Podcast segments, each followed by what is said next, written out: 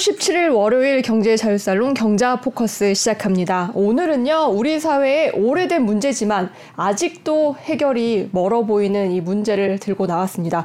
바로 저출산인데요. 이 저출산, 경제와 좀 관련이 멀어 보인다 싶지만 또 그렇지가 않습니다. 최근에 우리나라 국내 총생산 순위 십삼 위로 내려갔습니다. 그 원인으로 이 이창용 한국은행 총재가 저출산과 이 고령화를 지목할 정도였습니다. 그래서 오늘은 서울여대 사회복지학과 정재훈 교수님 모시고 어, 저출산에 관해서 얘기를 좀 들어보겠습니다. 안녕하세요, 교수님. 네, 안녕하세요. 네, 네. 오늘 이 자리에 나와주셔서 너무 감사드리고요. 네. 그 뭐 국내에서 열리는 세미나 발표에는 교수님이 거의 모두 참석을 하시더라고요. 아, 약간 과장법을 네. 쓰셨지만 네, 뭐 많이 다니고 있습니다. 네, 네. 하시던데 네. 어, 이 자리에 나와주셔서 영광이고 음. 최근에 열린 그 토론 세미나부터 한번 여쭤볼게요. 네. 어, 한반도 미래인구연구원 주최로 이 세미나가 열렸는데 이 최근에는 어떤 얘기가 좀 많이 오가나요? 그 세미나 같은 경우에 이제 비혼 출산 네. 어, 이야기가 나온 거죠. 그러니까 음, 결혼하지 않더라도 출산하는 분. 네네. 네. 근데 이제 뭐랄까요, 물에 빠진 사람이 음. 지푸라기라도 잡고 싶은 심정으로 네. 어, 한국 사회 일각에서 비혼 출산 이야기가 나오는데 음. 비혼 출산율이 올라가면 학계 출산율도 올라갈 것이다. 네. 오이시디 국가가 그렇다. 음. 어, 라는 그런 이야기가 있는데. 네. 통계적으로 우연히 맞을 수 있을지 모르겠지만 음. 개별 국가별로 보면 또 그게 아닙니다. 그렇군요. 비혼 출산이면 사실혼 출산도 포함이 되나요? 그렇죠, 그렇죠. 오, 그래서 네. 이제 근데 우리나라가 이제 비혼 출산율이 한 백 명 중에 한 서너 명밖에 안 되고 네. 오이시디는 뭐 한 사십 명 음, 어, 오, 넘어가니까. 예. 프랑스나 뭐 스웨덴 이런 네. 나라들은 한 백 명 중에 육십 명 정도의 아이들이 네. 일단 비혼 출산으로 태어나니까 이게 사회적 분위기에 따른 차이도 있는 거죠. 예, 근데 이제 그, 그 사회들은요, 네. 뭐 그러니까 법률 혼인 신고하고 애를 낳느냐, 아니면 동거하다가 음. 이제 살면서 아이를 낳느냐, 그런 의미가 없거든요, 사실. 네. 그러니까 비혼 출산이라는 게 특별히 의미가 없는 국가에서 음. 사실은 그러다가 애 낳고 네. 살다가 또 혼인 신고하는 경우가 대부분이고, 음. 네. 그래서 비혼 출산을 가지고 뭐 출산율이랑 꼭 연결시키는 건 네. 좀 뭐 이모저모로 좀 타당치 않은 이야기 같고 네. 다만 저출산 현상에서 음. 반등을 이룬 국가들의 특징이 있어요. 네.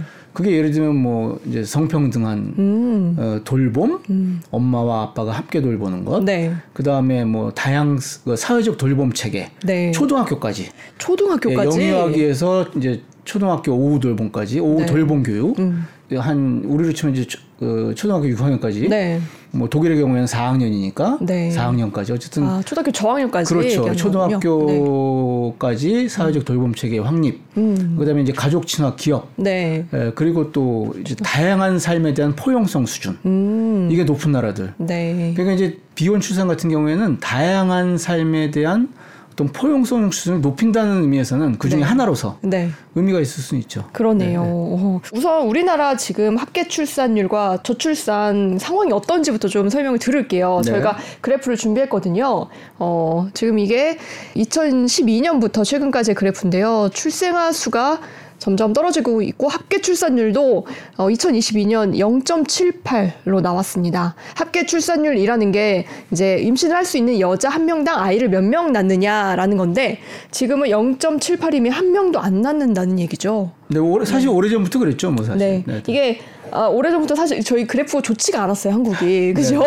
근데 그럼에도 불구하고 계속 음. 떨어지고 있습니다. 뭐 네. 정부는 해법을 내놓는다고 해도 음. 이게 얼마나 심각한 숫자인지 좀 설명 좀 해주시겠어요? 초저출산율이라는 음. 표현을 쓰는데요. 네. 이제 그 서유럽 국가들, 이제 유럽에서 어, 이제 천구백칠십 년대 이후에 저출산 칠십 년. 현상이 나타나요. 네. 그런데 독일이나 이제 지중해권 국가들처럼 음. 전통적으로 이제 가족주의라든지 가부장적 문화가 강한 국가들이 이제 저출산이라도 일 점 삼 이하로 내려가는 저출산 현상이 나타나고 네, 일 점 삼이요. 일 점 삼. 네. 대체로 일 점 삼 이하예요. 음. 그리고 뭐 스웨덴이나 뭐 노르웨이, 핀란드 뭐 이런 나라들이 그래도 한 일 점 사오. 그 출산율의 최저점이죠. 그 이 점 영 이하면 저출산인데 이 점 영 이하 저출산 저출산에서도 음. 일 점 삼을 기준으로 해서 그 흐름을 보이는 국가들이 있었고 그 위에 네. 국가들이 있었다. 그래가지고 음. 그 일 점 삼을 어 이제 the lowest low fertility 저출산 중에서도 더 낮은 저출산, 네. 초저출산이라고 하잖아요. 그러니까 원래 남자 여자 둘이서 아이를 두 명 안 낳는 네. 그렇죠. 두 명이 낳아야 네. 그 인구가 그대로 유지가 될 텐데 네, 네. 일 점 삼 명이면 그게 안 된다는 거죠. 네, 그래서 우리가 이제 그래서. 보통 대체 출산율을 이 점 일 이렇게 잡는데 음, 네. 어쨌든 이 점 일 아래로 내려가면 저출산인데 그 중에서도 일 점 삼 이하의 저출산 흐름이 있었고 국가들이 네. 그 위에 흐름이 있었다 그래가지고 일 점 삼을 초저출산의 기준으로 잡는데 우리나라는 이천일 년에 일 점 삼을 기록한 이후에 네. 어, 이십이 년 지나가고 있잖아요. 그쵸. 한 번도 일 점 삼을 넘어, 넘어가본 적이 없어요. 아, 다시 그래프가 네. 반등한 적이 없고 계속 네. 떨어지고 있는 거죠? 그런데 이제 네. 최근 들어서 음. 어, 이제 이천십칠 년에 일 점 영오를 찍으면서 그 이후에 그냥 쭉 내려가서 그럼 이건 초저출산보다 더 낮은 거잖아요. 그렇죠. 일 초, 아래로 초, 내려갔으니까. 초초저출 용어가 없습니다. 사실 아, 네, 용어가 없다고 볼 수 있겠죠. 비슷한 나라가 혹시 있을까요? 어, 없다고 봐야죠. 그러니까 뭐 일부 도시국가들이 음. 홍콩이나 싱가포르 같은 네. 나라들이 뭐 이런 경우로 보였다고는 하지만 그건 이제 비교할 만한 건 아닐 것 같고 음. 뭐 한마디로 말씀드려 오이시디 회원국들 중에 어, 이런 현상을 보인 나라는 이제 없는 거죠. 없어요. 네. 아 그렇군요. 아 지금 주요국 합계 출산율이 나오는데요. 네. 가장 낮은 게 이탈리아인데 이탈리아보다도 한국이 훨씬 낮고요. 일 아래로 떨어진 나라는 한국 말고는 없네요. 없죠. 예, 예. 와. 그러니까 이탈리아나 이런 지중해권 국가들이 네. 초저출산 그 음. 그쪽에서 봤을 때 일 점 삼 이하의 초저출산율을 보이는 국가들이고 우리나라는 이제 거기서도 예외적인 상황입니다. 이게 최근에 급격하게 그래프가 더 하락했죠. 이천십오 년, 십육 년 이후에 이제 급격히 하락하고 음. 있는 거죠. 그리고 모의 연령별 출산율도 있는데요. 네, 첫 출산하는 여, 음. 여성의 연령이 점점점 뒤로 가고 있죠. 그런 거 맞죠. 네. 초산의 연령이 네, 높아지고 네, 있다. 네, 네. 네. 초혼 연령도 높아지고 있고 음. 어, 처음 출산하는 연령도 높아지고 있고 네. 그거는 이제 그 여성들이 그만큼 결혼을 이제 미루는 경향, 어, 그다음에 이제 그, 그러다 보니까 결과적으로 아이도 이제 늦게 낳는 경향, 뭐 이제 이런 것들이 있죠, 사실은. 음, 네. 그렇군요. 이 그래프는 그거를 이제 설명해 네. 준다는 근데 거죠. 근데 이제 여기서 음. 하나 그 제가 오히려 질문 한번 드려보면 왜 이천십오 년, 십육 년 이후에 이게 훅 내려갔을까요? 아, 이천십오 년, 네. 십육 년. 네, 네. 아직 과학적으로 증명하진 못했지만 네. 사회과학적으로 네. 어, 보니까 이천십오 년, 십육 년 그때 우리나라에서 그저 한 검, 검색해 보십시오. 근데 음. 독박 육아라는 말이 아. 그 전에 없었어요. 네. 그런데 이천십육 년인가 그 책도 나오고 네.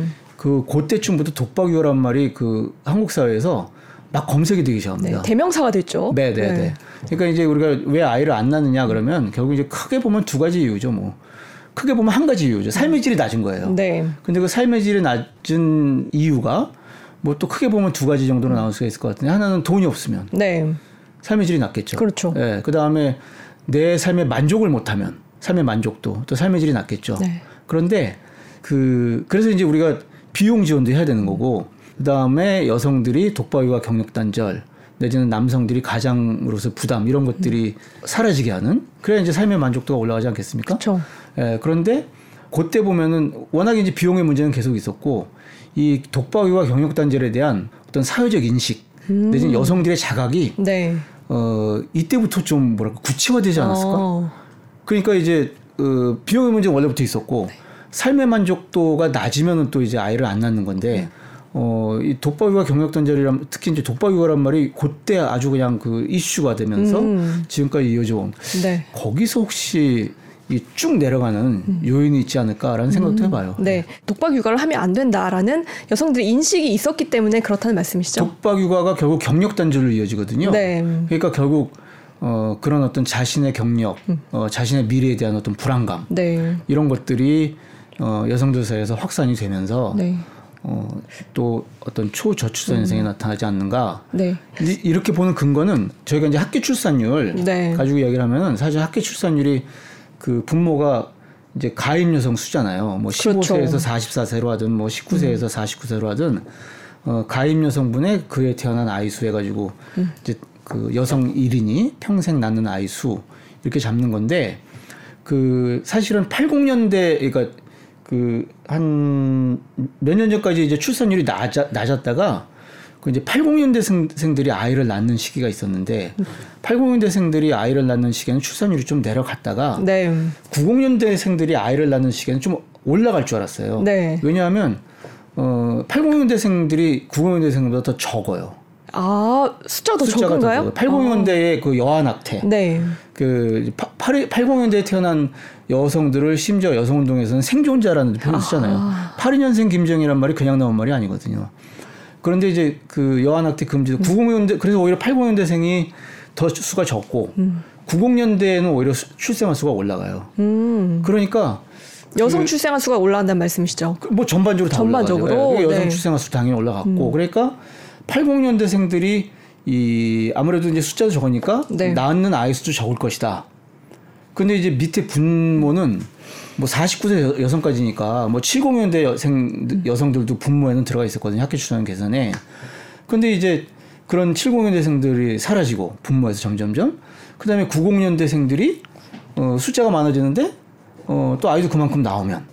그러면 이제 그 합계 출산율 자체는 올라갈 것이다라는 생각도 할 수 있었었죠. 그렇죠. 그런데 결과는 오히려 더 떨어지는 거예요. 아, 그래서 이건 굉장히 그 인식의 자각, 그러네요. 인식의 변화, 네. 그다음에 이런 그 삶의 만족도에 대한 자각 이런 것들이 굉장히 네. 큰 영향을 미치지 그러니까 않았나. 삶의 만족도에 네. 어, 결혼보다도 결혼해서 얻는 만족보다 네. 뭐 일을 해서 얻는 만족이 더 클 수 있다. 그러니까 결혼을 생각이 바뀌는 거죠. 결혼을 하는 순간 네. 내 인생이 어떻게 변하는지를 그러면 눈에 보이잖아요. 네. 네. 그러니까는. 아예 그냥 엄두를 안 내는 거죠. 뭐. 근데 만약에 이렇게 계속 합계 저출산이 낮아진다면 한국은 앞으로 어떻게 되는 건가 이런 걱정을 하시는 분들이 많아요. 일단 이야기의 전제는요. 네. 뭐 누군가가 내지는 누군가들이 이야기하는 것처럼 한반도에서 음. 사람이 사라질 것이다. 음. 저는 그렇게는 생각 안 합니다. 네. 어, 누구라도 들어와 살겠죠. 네. 네. 근데 중요한 건 어, 이렇게 이제 저출산, 저출생 현상이 지속이 음. 되면.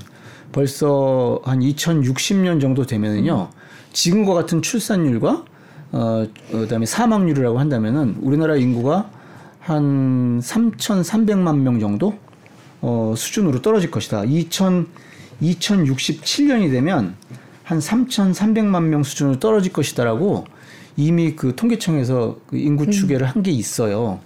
어 근데 이제 이렇게 되면 인구 부양 부담비가 높아지겠죠. 그렇죠. 그러니까 예를 들면 지금은 사람들이... 일하는 사람 백 명이 어, 한 사십 명 정도 음. 물론 거기는 아동 청소년도 있지만 어, 경제활동을 안 하는 어, 이제 사십 명 정도의 인구를 이제 부양해야 된다라는 형, 상황인데 그때가 되면 이제 백 명이 음. 백삼십 명. 백 명이 백삼십 명. 그러니까 이제 한 명이 한 명 이상이 되는 거죠. 네. 그러니까 이제 인구 부양 부담비가 늘어난다. 이건 다시 말하면 구체적으로 말씀드리면은 이천육십칠 년, 이천육십 년 정도 때 그 노인이 되는 그 지금 이 방송을 보시는 여러분들 중에 한 이십, 삼십 대? 음. 이십 대? 네. 네. 이십 대들 같은 경우에는 노인이 되셨을 때 네. 그 여러분들의 연금을 채워줄 세대가 글쎄요. 음. 네, 좀 없지 않을까? 그렇죠. 그래서 어, 국민연금 고갈 얘기가 계속 뭐 나오죠. 그런 것들도 있고, 네. 뭐 그래서 어쨌든 그 부, 세대 간 부양 부담 문제가 음. 이제 크고, 네. 어, 뭐 경제가 활력을 잃어서, 음. 뭐 이제 아무래도 노인들이 많아지면 소비 활동이 이제 위축이 되니까. 그렇겠죠. 네, 그래서 이제 경제 활력, 어, 음. 경제가 활력을 잃고 생산성이 떨어지고, 이제 그래서 경제 성장이 둔화되고, 어, 이제 이런 이야기들을 하세요. 예, 이게 이제 한쪽의 일종의 이제 우리가 생각할 수 있는 공포 시나리오고. 음. 근데 이제 또 다른 측면에서 생각하면 우리가 이제 대비를 해야죠, 사실. 그렇죠. 대비를 해야 되는데 네. 일단 이 인구 부양 부담비 해가지고 제가 방금 백분의 얼마 이렇게 음. 말씀드렸는데 이 취업 활동 인구 중에 어, 취업 활동 인구 수가 줄어든다라는 건 사실은 우리나라 같은 경우는 지금 어, 여성 고용률이 육십 퍼센트 수준이에요. 네, 육십 퍼센트. 그러니까 이제 인구가 줄어들지만 음. 사실은 그 줄어드는 인구 안에서 여성 경제 활동 참여가 선진국 수준인 팔십 퍼센트 이상이 되면은 또 일하는 사람이 그 안에서 많아지잖아요. 음. 그러니까 좀 그 이제 그 뭐랄까요 인구 부양 부담비를 줄일 수가 있고 그 다음에 노인 인구 있잖아요. 그 지금 현재 인구 부양 부담비에서는 노인 개념을 육십오 세로 잡고 있잖아요. 네, 그렇죠. 근데 그... 노인 인구를 네. 육십구 세 내지 이제 칠십사 세 음. 이런 식으로 높이게 되면은 어, 부양해줄 수 있는 취업활동 인구 수는 늘어나고 음. 부양 받아야 될 노인 수는 줄어들고. 이제 거기에서 조금 변동은 있을 수 음, 있죠. 그렇군요. 그러니까 히, 뭐 요지는 그거예요. 네. 희망은 있다. 아, 아직 네. 정해진 미래는 아니다. 네, 라는 네. 말씀이시죠. 희망은 있다. 이렇게 네. 볼 수 있겠죠.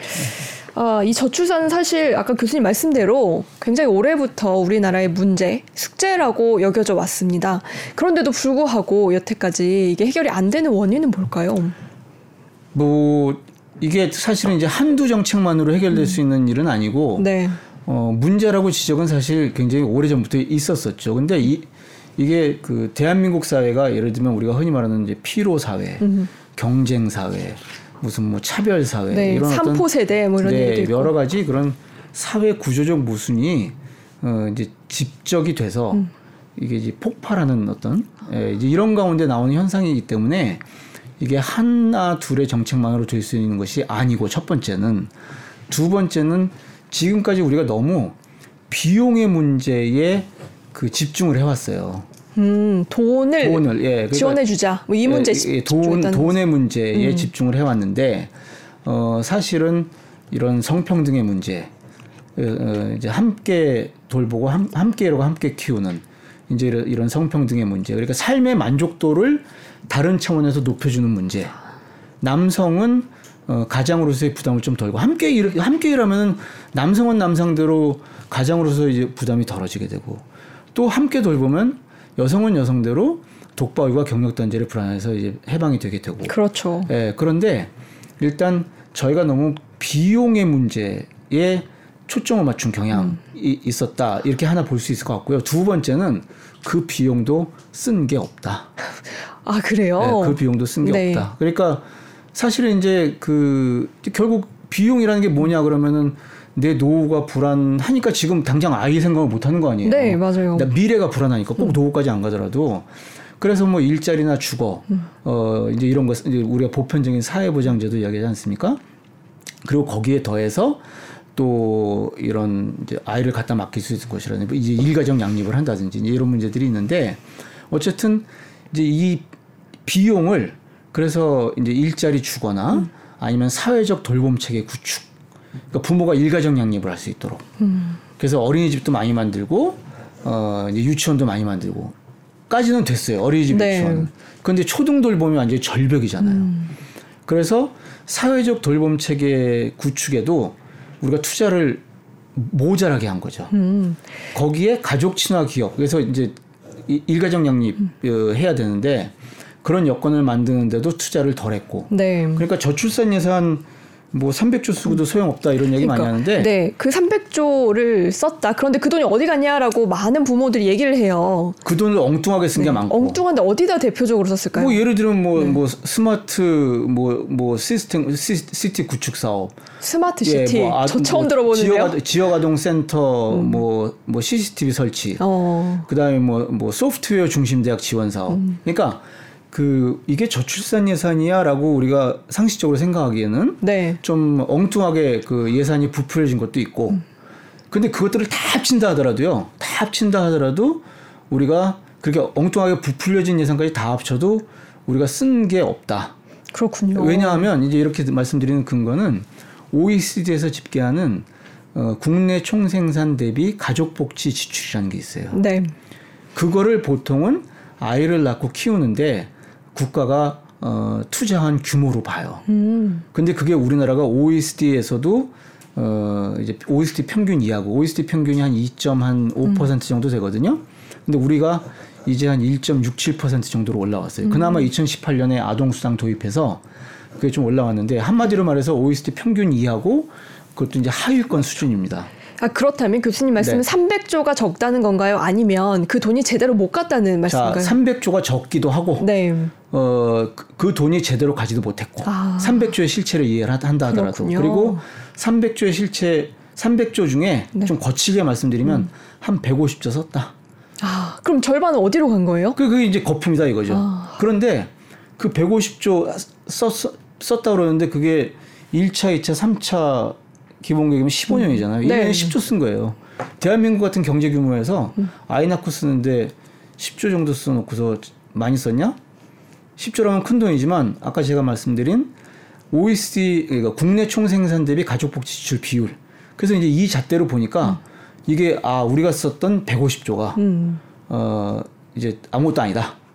이제 이런 결론이 나오는 거죠. 그렇군요. 네. 근데 저도 뭐 세세한 정책을 보면 뭐 네. 예를 들어 출산 장려금, 네. 출산 지원금, 그다음에 아이가 태어나 태어나서 주는 거죠, 그거는. 음, 음. 그러고 나서 뭐 몇 개월까지 계속 또 돈을 지원을 해주잖아요. 네. 근데 그게 아이를 키울 때는 사실 푼돈으로 여겨지는 돈의 액수밖에 안 돼요. 뭐 몇십만 원, 많아야 백만 원.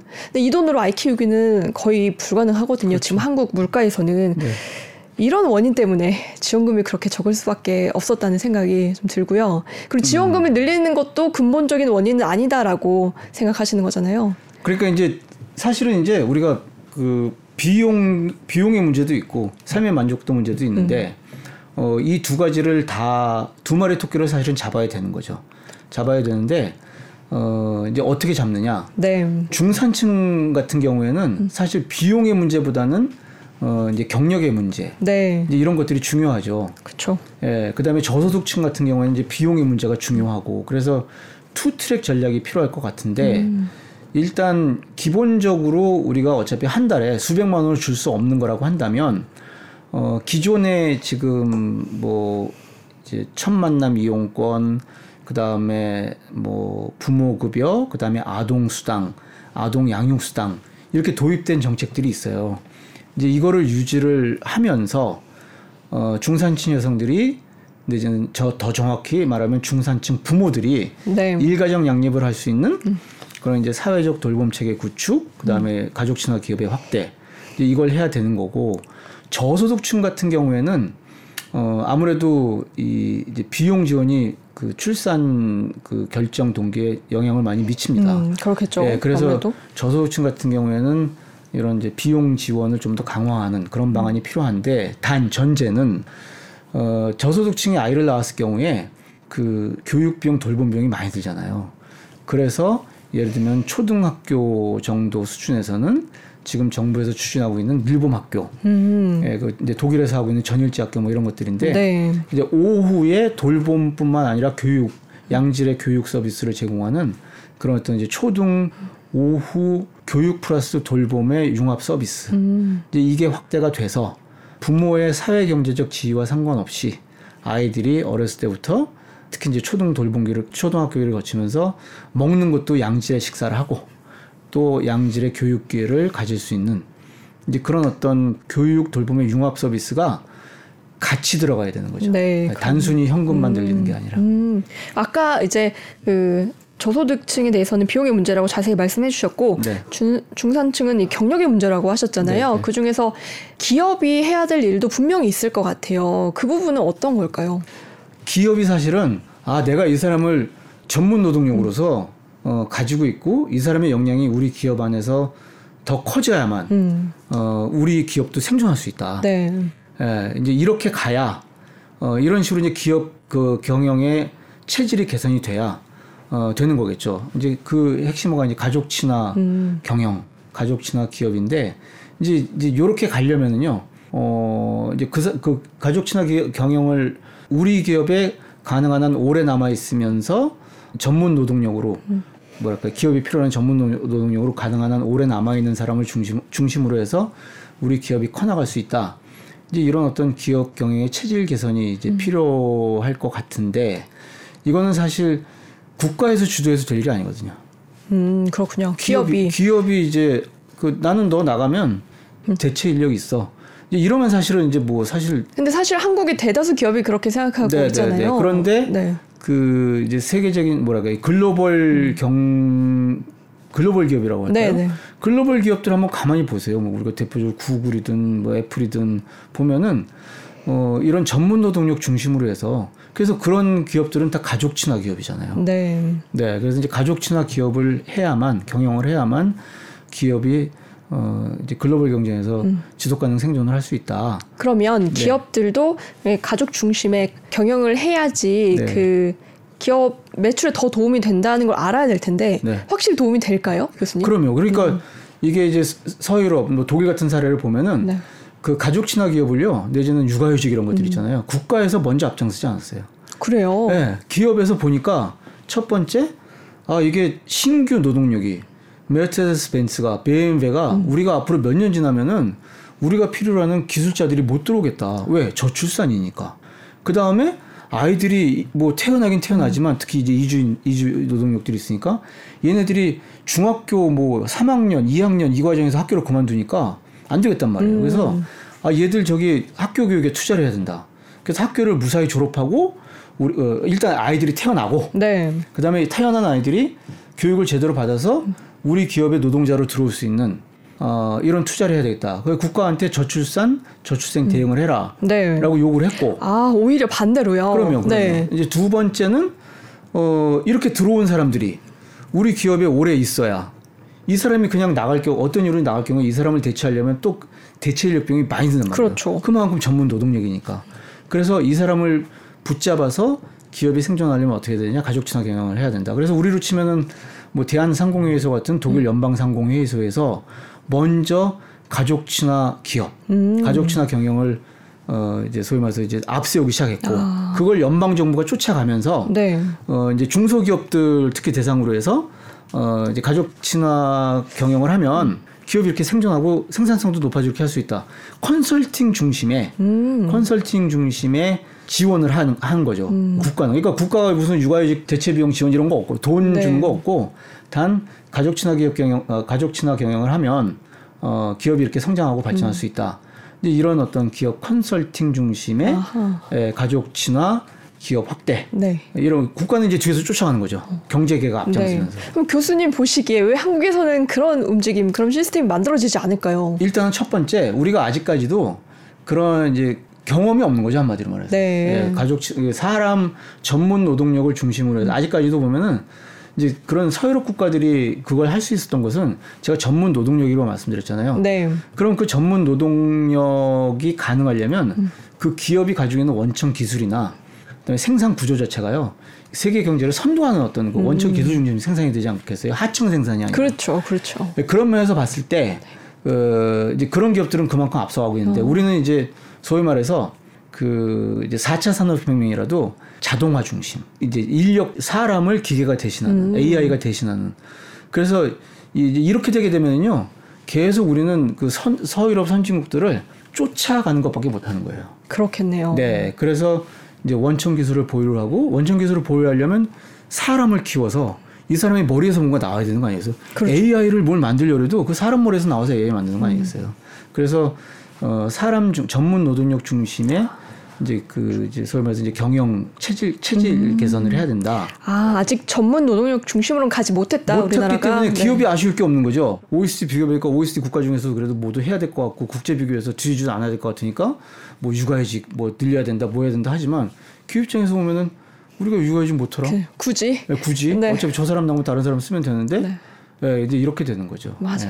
네. 그러니까 어, 엄마들 입장에서도 내가 대체 가능한 인력이 된다. 네. 너무 쉽게 대체할 수 있다는 거에 대한 어, 서운함, 아쉬움이 있고 네. 그렇게 해서 오는 경력 단절이 많기 때문에 음. 쉽게 회사를 이제 그만두고 아이를 낳을 생각을 못하는 것 그렇죠. 같습니다. 네. 정작 아이를 낳고 싶어하는 부부들은 분명히 있다. 근데 이분들에게 필요한 송곳 정책이 없다라는 얘기를 많이 하세요. 그러니까 무분별하게 돈을 막 뿌리는 정책은 많아요. 네. 예를 들어 그 아이를 낳으면 바로 주는 지원금 뭐 이런 거. 음. 근데 아 정말 뭐 예를 들어 요즘에는 어 미숙아가 예전보다 많이 태어난다고 합니다. 음. 그게 노령의 산모가 네네네. 많기 때문인데 네. 이 미숙아에 필요한 지원이나 아니면 지원금 이게 굉장히 부족하대요. 이런 송곳 정책이 없다라는 얘기도 하거든요. 교수님 보시기에 어떠세요? 보편적인 의료보장제도가 음. 덜 돼 있다.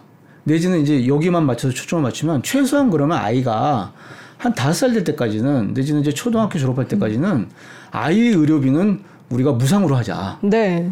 예, 이제 이렇게 이야기할 수 있죠. 음. 내지는 이제 그런 논의가 나오기도 했었어요, 사실은.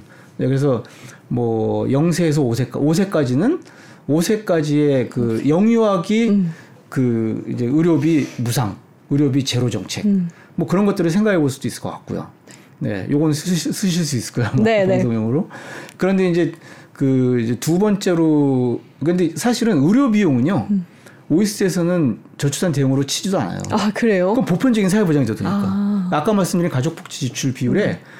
아무리 애한테 주고 뭐 난임 지원 이런 건 의료비 지출 이거는 가족 복지 지출에 넣지도 않아요. 그럼 이거는 그만큼 그... 우리가 이제 복지 수준이 아... 아직은 낮다는. 그럼 이미 해외에서 보편적으로 다 하고 있다. 그렇죠, 그렇죠. 여기 해당되지도 않은 정도. 그러니까 의료 의료 보장으로 하는 아... 거죠. 의료 보장. 그러니까 보편적인 의료 보장 제도. 네. 그러니까 도입이 돼야 된다. 근데 그게 당장 어려우면 음. 그러면 예를 들면 오 세 미만 오 세까지 영, 영유아기의 뭐 의료 비용 제로 서비스. 뭐 이제 이런 것들을 생각해 볼 수 있겠죠. 네. 그다음에 또 하나 근데 어쨌든 다 맞벌이잖아요. 음. 맞벌이고 어 그러면 육아휴직도 중요하지만 육아휴직은요. 오래 하면 할수록 경력 단절의 위험이 높아져요. 그래서 음. 어 이제 한 우리가 육아휴직 기준은 음. 육아휴직을 할 수 있는 나이가 이제 팔 육아휴직 기간이 있잖아요. 팔 세까지. 네, 나이. 맞아요. 이제 요즘 지금 현재 음. 수준은 팔 세 내지는 뭐 초등학교 졸업할 때까지면 뭐 초등학교 육 학년 때까지 부모라면 노사 합의를 전제로 했을 때 그냥 육아기 근로시간 단축을 그냥 쭉 쓸 수 있게 해주는 거죠. 음, 그게 제한 없이 계속 쓸 수 있게요. 네, 육아휴직 일 년은 네. 육아휴직 일 년은 이제 더 이상 늘릴 수 있는 것도 아니고 육아휴직제도 일 년은 오이시디 최고 수준이에요. 최장 기간이에요. 오, 그렇군요. 엄마 아빠 써가지고. 네. 왜냐면 우리나라는 엄마 따로 엄마 따로 아 엄마 따로, 엄마 따로 아빠, 아빠 따로. 따로 네 일 년이죠.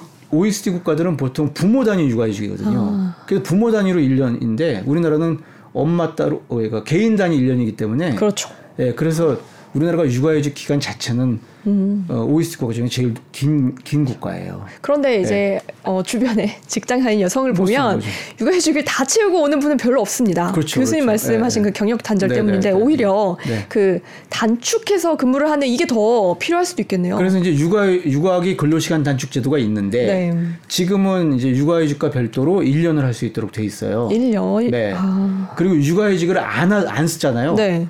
육아휴직 제로. 그러면 이 년까지도 할 수 있어요. 아. 법적으로. 그러니까 어쨌든 일 년이에요. 일 년. 네. 육아휴직 일 년, 그다음에 육아기 근로시간 단축 일 년인데 네. 이 육아기 근로시간 단축을 음. 칠 년 범위 내에서 합의만 보면 뭐 할 수 있게 한다든지 음. 지금 이런 이야기 들으면은 정말 상상을 초월하는 이거 도대체 직장에서 그런 다른 사람들은 어떻게 네. 저, 저 사람이 저런 식으로 나가버리면은 음. 이거 이 근로시간 단축이요. 네. 그러면 그 하루에 얼마 몇 시간을 근무하는 거예요? 그, 그건 이제 합의를 보셔야 되겠죠. 네. 그래서 이제 주 십오 시간에서 뭐 주 뭐 한 음. 삼십오 시간 한다든지 네. 지금 육아기 근로시간 단축 그 이제 쓸 수 있는 그 시간 있지 않습니까? 네. 아이가 뭐 여덟 살 될 때까지, 아홉 살 될 때까지, 열한 살 될 때까지 제한 없이 쓸 수 있도록 음. 합의를 전제로 해서 할 수 있는데 네. 그 이렇게 말씀드리면은 옆에 동료들이 펄쩍 뛰겠다. 그렇죠. 그 일을 네, 나눠서 해야 되니까. 두 시, 세 시에 가, 가면은 음. 어, 나머지를 이제 나눠서 해야 된다라고 하는데 지금 이게 그런 것 같아요. 일단 첫 번째는 거기에 대한 대응 첫 번째는 어, 국가에서 굳이 지원을 하려면 그러면은 그 육아기 근로시간 단축을 하는 회사에다가 그 동료들에 대한 어떤 그런 그 인센티브죠. 음. 뭐 한 달에 뭐 한 이십만 원, 삼십만 원 주든지 어, 동료들에 대한 어떤 인센티브 지원 뭐 이런 것들이 이제 있을 수가 있고요. 어, 그게 이제 쌓이다 보면은요. 이 업무를 그 이제 분담하는 거 누군가가 육아휴직을 갖든 무슨 뭐 파트타임으로 일하든지 간에 업무 분담하는 노무관리 그 노하우가 쌓이게 됩니다. 쌓이게 되면 이제 그때부터는 좀 뭐 음. 이제 자동으로 돌아갈 수 있겠죠. 근데 그렇죠. 일단 당장은 네. 뭐 그런 어 육아휴직 인센티브보다는 음. 오히려 어 이제 육아기 근로시간 단축 인센티브를 도, 주변 동료들에게 주는 것. 음, 인센티브를 네. 네 구, 국가가 굳이 현금으로 지원을 하려면. 아. 근데 제일 좋은 건 네. 이건 기업이 알아서 그 변해야 되는 거지 국가가 자꾸 기업에 현금 투입하는 건 별로 바람직한 것 같지 않아요. 그렇죠. 기업이 네네. 먼저 네네. 변하는 게 좋을 텐데 사실 네네. 한국에서는 지금 그걸 바라기는 쉽지 않은 그렇죠. 상황이라. 그래서 굳이 현금을 네. 투입을 하려면 네. 네, 그런 이제 동료 인센티브 지원 오. 이런 것도 생각하고. 근데 사실 있겠죠. 내가 야근을 좀 올해 이번 달에는 많이 해서 네. 월급 좀 많이 받고 싶어 하는 분들도 분명 일부는 있거든요. 그렇죠. 그러면 적극적으로 또 일을 하실 수 있어요. 네, 네. 네. 그리고 이제 우리가 유연 탄력 근무하는데 이제 유연 근무, 재택 근무를 좀 늘리고 네, 늘린다든지 네. 이제 이런 방법들도 네. 있겠죠. 교사들은 보면 네. 그 선생님들이 같은 학교에서 절반씩 근무 시간을 나눠가지고 네, 근무를 네. 하기도 하신대요. 그렇죠, 그렇죠. 그러니까 어, 내가 한 명의 파트너를 만들어서 음. 우리는 어, 한 육 개월, 일 년 동안은 서로 절반씩만 근무를 하자. 그래서 음. 한 명분의 월급을 타가시는 거예요. 네, 네, 네. 근데 그런 걸 기업에도 도입할 수 있지 않을까요? 그렇죠. 그러니까 이게 사실은 독일의 가족 친화기가 가지고 음. 한국은 눈치 보여서 육아휴직 못한다. 네. 눈치 보여서 이제 근로시간 파타임 일 못한다 이러면요. 그걸 갸우뚱갸우뚱해요. 그래요? 그러면서 너네는 도대체 노무 관리를 어떻게 하는 거야? 네. 어, 이런 이야기를 독일의 음. 가족 친화기업 담당자한테 듣는데, 음. 근데 우리나라에서는 또 대기업이라도 만나면은 음. 아, 저기 육아휴직 누구라도 하나 되면 대기업 대기업 담당자가 네. 너무 힘들다. 아. 그 관리하려면 그런 네. 얘기를 하는데 그건 제가 생각해 보니까. 독일 같은 나라는 벌써 이제 팔십 년대, 구십 년대부터 주 사십 시간 정착하고 그 다음에 꼭 돌봄 이슈가 아니더라도 음. 어, 합의만 보면은 그냥 그 파트타임 근무를 그냥 뭐 기간, 기간 제한 없이 할 수 있도록 된 거예요. 그러니까 이 노무 관리가 노후화가 쭉 쌓이다 보면은 음. 사실 되는 거죠. 그러니까 독일은 그게 쌓였으니까 이제 그게 되는 거고, 우리는 아직 안 쌓여서 그런 건데, 이렇게 해서라도 어쨌든 쌓이다 보면, 인센티브를 받아서 하든, 음. 어쨌든 쌓이다 보면은, 우리나라도, 어, 서서히 그런 면에서 좀 융통, 좀 뭐랄까, 융통성 있는 근무 시간, 이런 제도가 정착되지 않을까, 이런 식으로 생각해 봐요. 네, 교수님이 이 독일 얘기를 해주셔서 네. 독일 좀 구체적으로 나눠보겠습니다. 네. 어, 저출산 문제에 성공한 나라 중에 하나가 독일이잖아요. 실패했다가 네. 이제 조금 그 제자리로 돌아오는 네, 그런 양상이라고. 오, 그럼 실패한 사례와 왜 네. 성공했는지 뭐 이거 다 같이 듣고 싶어요. 네, 네, 네. 네, 어땠나요, 독일 상황은? 독일 같은 경우에 이제 칠십 년대 이후에 저출산 현상이 음. 물론 뭐 공통적으로 나타, 나타나는데. 어, 초저출산이라고 하는 일 점 삼 이하로 떨어지기까지 했죠. 근데 독일 같은 경우에는 네. 다른 어떤 나라보다도 서유럽 국가 중에서 성별 역할 분리 규범 철저했나요? 네, 그러니까 어. 남자는 밖에 나가서 일하는 존재, 엄마는 집에서 어, 아이돌 보고 살림하는 존재. 그래서 이 현금 급여 중심. 음. 예, 네, 그러니까 어린이집 유, 그러니까 킨더가르텐이라고 하죠. 그러니까 영유아기 킨더가르텐, 어, 돌봄 시설이나 그 다음에 이제 그 초등 그 전일제 학교, 초등 돌봄 교육, 이, 이 사회적 돌봄 체계를 확대하기보다는 일단 그 가족이, 가족에게 돈을 주는. 근데 가족에게 돈을 준다는 결국 여성이 우리가 돈 줄 테니까 네가 직장 나가지 말고 가능하면 집에서 어, 이제 애 봐. 근데 이제 그게 효과가 있었던 것은 저소득층 여성들. 네. 그렇지만 중산층 여성들은 그거 가지고 유인책이 될 수가 될 없죠. 수가 없죠. 네. 네. 그래서 출산율이 계속 이제 내려가다가 천구백구십 년대 말부터 네. 일단 삼 세에서 오 세까지, 까지 우리로 치면 그 누리과정 있지 않습니까? 네. 그 어린이집 유치원, 어, 누리과정 아이들 같은 경우에 킨더가르텐 이제 그 법적 자리 법적 권리 보장. 음. 한마디로 말씀드려서 구공년대 말부터 삼 세 이상 아이들의 사회적 돌봄 체계 확립. 오. 그 다음에 이천 년대 초반부터 그 전일제 학교, 네. 초등 오후 교육 돌봄. 그래서 아이들 열두 시면 땡하고 집에 갔었는데 점심 먹이고 네 시까지는 우리가 아이들 어, 잡아서 있겠다. 돌보고 교육시키자. 음. 예, 그거 그 초, 초등 도, 그 전일제 학교의 확대. 네. 그리고 어, 이제 이천 한 십 년 그때부터 이제 아예 그 이제 일 세부터 삼 세. 그러니까 이제 우리로 치면은 첫돌 지나자마자 그렇죠. 그 사회적 돌봄, 음. 킨더가르텐에서 봐주는. 음. 음. 한마디로 말해서 영유아기에서 어, 초등기에 이르는 초등학교에 이르는 사회적 돌봄 체계를 천구백구십 년대 말부터 확 확대하기 시작하는 거예요. 아... 거기다가 이천 년대 들어와서 기업들이 가족 친화 기업 하자 해가지고 기업들이 이제 앞서서 나가면서 가족 친화 경영이 확산이 되고 거기에 이제 이천칠 년을 독일 가족 정책의 그 패러다임 전환 전환이 된 해라고 표현을 하는데요. 네, 와 진짜 빠르네 이천칠 년이요. 네, 왜냐하면 이천칠 년에 아빠만 쓸 수 있는 육아휴직 제도, 노르딕 모델, 스웨덴식 네. 모델을 받아들여서 아빠들도 이제 육아휴직 해라. 음. 이 메시지를 본격적으로 전달하기 시작했어요. 네. 그러니까 결국은 사회적 돌봄 체계의 구축, 그 다음에 가족 친화 기업의 확대, 이게 이루어지면서 사회적으로 국가가 어, 육아휴직을 아빠들이 써야 된다. 엄마와 아빠가 동, 함께 일하면서 함께 키우는 사회가 돼야 된다. 이런 메시지를 주기 시작하면서 저출산 현상의 반등이 일어나서 음. 지금은 유럽연합 평균이 한 일 점 육 정도 되는데요. 네. 어, 그 정도 수준으로 올라왔어요. 오, 그렇군요. 그런데 서유럽 국가들은요. 사실 아무리 출산율이 높은 국가들도 그 뭐 프랑스, 스웨덴 같은 나라들이 이 점 영 넘어간 경우도 있지만 보통 네. 이 점 영 이하예요. 근데 별 문제 없게 보는 게 독일도 일 점 육이면 이제 이 정도면 됐다라고 보는 게 더 올라가면 좋겠지만 이주 인구들이 계속 오잖아요. 음, 해외에서. 네, 네. 아, 그래서 이주자가 많이 들어온다. 그렇게 오는 아이들을 네. 어떻게 하면 우리 아이들을 키우느냐. 그래서 이제 사회적 돌봄 체계, 그다음에 전일제 학교. 네. 이걸 잘하자. 이제 이, 이걸로 대응을 아, 하고. 그 아이들도 같이 돌봐주자. 네. 이, 이 아이들을 독일 아이로 마, 만들면 음. 된다. 프랑스 아이로 만들면 된다. 이제 이렇게 가면서 음. 어, 이렇게 가면서 이제 뭐. 그러니까 이제 일 점 육 정도, 일 점 칠 정도만 돼도 플러스 알파가 있는 거군요. 네, 괜찮은 거예요. 네. 네, 괜찮은 그럼 여기서 거예요. 제가 궁금한 게 네. 우선은 돌봄 정책이 잘 이루어져야 된다가 첫 번째 과제일 것 같고요. 사회적 돌봄 체계. 그렇죠. 예, 예. 예. 두 번째는 네. 이제 해외에서 오는 이주자도 저희가 적극적으로 받아야 한다는 의견도 조금씩 나오고 있어요. 교수님 여기에 대해서 어떻게 생각하시나요? 그러니까 이제 우리나라는요. 네. 이민청을 만들든 뭐라든 벌써 소위 말해서 노동력, 음. 해외 그러니까 한국으로 이주하는 이주 노동력에 의존할 수밖에 없는 상황이 된 거예요. 지금. 필수적으로. 갑자기 지금 아이들이 나, 태어날 수는 없잖아요. 그러니까요. 최근에 뭐 이삼십만 명 태어났는데 음. 어, 그래서 이제 부문별로 벌써 외국인 노동자들이 많이 들어오는 경우도 있고 음.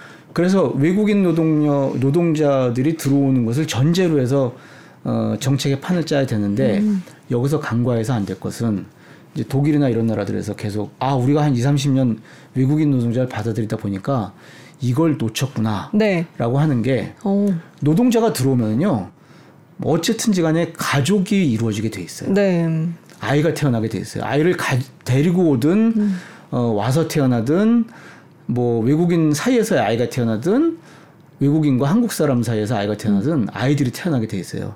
이 아이들을 한국 아이로 우리 아이로 만드는 독일 아이로 만드는 네. 프랑스 아이로 만드는 아 이거를 우리가 어, 놓쳤구나 아. 내지는 해야 되는구나. 네. 그래서 이제 전일제 학교 이야기가 나오고 그다음에 사회적 돌봄체계 이야기가 음. 나오고 그래서 독일이 킨더가르텐이 뭐 초등학교도 초등학교는 킨더가르텐부터 네 시 다섯 시까지 애들 점심 먹이 붙잡아두면서 얘네들한테 독일어 가르쳐야 된다. 아, 네. 그리고 얘네, 얘네 부모들 킨더가르텐으로 불러가지고 부모, 뭐, 부모 모임 하면서 음. 독일어 가르쳐야 된다. 음. 외국인 노동력을 수입, 외국인 노동력이 들어온 걸 전제로 해, 하면서 근데 이제 우리가 이 이야기를 하게 되면 외국, 뭐 분야별로 노동자들을 어떻게 들어야, 이제 노동자 개인에게 초점을 맞추잖아요. 네. 근데 노동자가 들어올 때 아이도 들어온다. 아.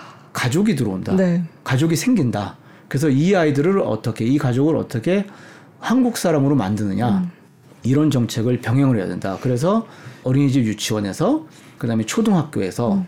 이 아이들을 우리가 어떻게 우리의 아이들로 받아들일지 만들지 이 고민도 함께 해야 된다. 이렇게 말씀드렸어요. 그러네요. 사실 네. 우리나라는 외국인에 대해서 조금 적대적인 이런 문화가 네, 그렇죠. 다른 나라보다 있어서 네. 오히려 사회 정책적으로 네. 그런 분위기를 만들고 조성을 네. 하면 그것도 같이 바뀌지 않을까 이런 생각이 네. 그래서 뭐 그냥 네. 좀 우스갯소리를 말씀드리면 우리는 이웃집 찰스까지는 음. 소화시킬 수 있어요. 네. 우리 집 찰스가 돼야죠. 아, 사회적인 돌봄 서비스가 잘 확립이 돼야 되고 첫 번째 음. 지금 우리 사회의 네. 상황으로서는 두 번째 이주 노동자도 적극적으로 받아서 이들을 잘 받아들이는 정책까지 필요하다. 그러니까 이주 노동자를 받아들이되 네. 그 아이들을 까지. 우리가 어떻게 한국 사람으로 만들지를 아. 생, 그것까지 음. 함께 생각해야 된다. 그러니까 그 아이들을 배척하면 안 된다. 근데 네. 사실 저는 아직도 걱정인 게 이 외국인들 배척하는 문화 때문에 아이들이 학교에서조차 소외당하는 경우가 많아요. 그러니까요. 네. 근데 여기에 대한 사실 정부의 네.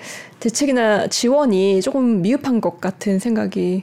사실은 이제 출생 통보제 얘기가 나왔던 게 영아 사망 때문이 아니라 음. 그 무국적 외국인 아이들 뭐 이만 명 네. 이런 이야기 때문에 나온 거거든요. 그러니까 우리 앞에서 우리 눈에 보이지 않았던 그 이제 외국인 아이들, 외국인 음. 아동들이 네. 유, 어린이집, 유치원, 초등학교에서 음.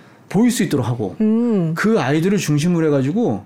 양질의 돌봄과 교육 서비스를 주면서 그 아이들 때문에 부모들이 올 수 있도록 네. 부모 모임 음. 이런 걸 어린이집이나 유치원, 초등학교에서 만들어서 네. 이제 그분들이 와서 부모들이 적극적으로 와서 동참할 수 있게 네, 한국 한국 사회를 음. 또 역으로 아이들을 중심으로 해서 한국 사회를 접할 수 있도록 네. 예, 그 지자체가 이제 뭐 지자체나 교육청 같은 데서 음. 함께 힘을 합쳐서 그런 것들을 할 필요가 있겠죠. 네, 알겠습니다. 네. 마지막으로 어, 이 대책은 음. 시행이 되기만 하면 사실 우리나라 저출산 문제를 해결할 수 있는 획기적인 키가 될 거다. 없습니다. 약간, 없나요? 아, 그러니까 네. 저거죠. 없다고 말씀드릴 수가 있는 게 네. 온몸이 골병이 든 거잖아요. 아. 온몸이 골병이 들었는데 뭐 이거 하나 뭐 이거 하나 고친다고 네. 이거 이거 하나 고친다고. 어 갑자기 이제 저출산 현상이 반등이 일어날 수 있는 건 아니고 네. 그런 의미에서 없습니다. 그렇군요. 네, 없는데 어, 그것도 왜 또 없냐고 말씀드리는 거 아니? 이 정책만 하면은 된다라고 너무나 많은 분들이 말씀을 하세요. 음. 사실 네, 그런 의미에서 일단 없다라고 말씀드릴 수 있을 것 같고요. 네. 그럼에도 불구하고 음. 지금 당장 보면 부모의 일가정 양립만 되면은요 좀 아이울음소리가 좀 커질 수 있잖아요. 아. 근데 부모의 일가정 양립이 이쯤 와 있음 이쯤 있으면요 네. 우리가 요 정도 와 있어요. 요 정도. 음. 그게 영유 사회적 돌봄 체계에서 어린이 유치원 오케이. 네. 다섯 시 정도에 찾으러 갈 수 있잖아요. 그래도. 네. 이제 초등 돌봄 절벽만 사라지면 그래서 이제 늘봄학교가 도입되면 절반은 간 거예요. 음. 근데 나머지 절반을 무, 누가 채워줘야 되느냐? 가족 친화 기업이 채워줘야죠. 근데 이건 좀 가족 친화 기업은 음. 사실 좀 어려운 어, 길이에요. 사실은. 기업이 맞습니다. 기업이 네. 같이 해야 되니까. 그래서 결론적으로 말씀드리면. 음. 일단 부모의 일가정 양립만 음. 되면 좀 나아질 것이다 상황이. 그래서 일단 단기적으로는 늘봄학교까지 완성해서 초등 돌봄 절벽 없애자. 네. 네. 그리고 가족 친화 기업 복잡하고 어려, 어려운데 음. 육아기 근로시간 단축이라도 좀 화끈하게 해보자. 음, 그건 정부 정책으로 바뀔 수 있는 부분이죠. 그렇죠. 네. 네네. 그리고 늘봄학교 몇 번 말씀해 주셨는데 네. 이건 지금 추진 중인가요? 예, 지금 금년에 시범 사업 시작했고 아, 네. 그리고 원래는 이제 이천이십오년부터 어, 전국적으로 확대하겠다고 그랬는데 어, 이게 호응이 좋아가지고 어, 조금 더 당겨지지 않을까라는 네. 그런 전망이 있습니다. 그렇군요. 네. 앞으로 어, 뭐 늘봄 학교라든지 지금 말씀하신 네, 네. 가정 친화적 기업 뭐 이런 네. 게 사실 빨리빨리 이루어지면 네. 어, 이 저희 합계 출산율도 조금씩 더디게 좋아지지 않을까 이런 기대를 가져보고요. 아이 낳는데 눈치 보지 않는 나라가 됐으면 하는 바람이 있습니다. 네, 속히 네. 그렇게 돼야 되겠죠. 네, 말씀 여기까지 드릴게요. 네. 너무 감사합니다. 네, 교수님. 감사합니다. 네.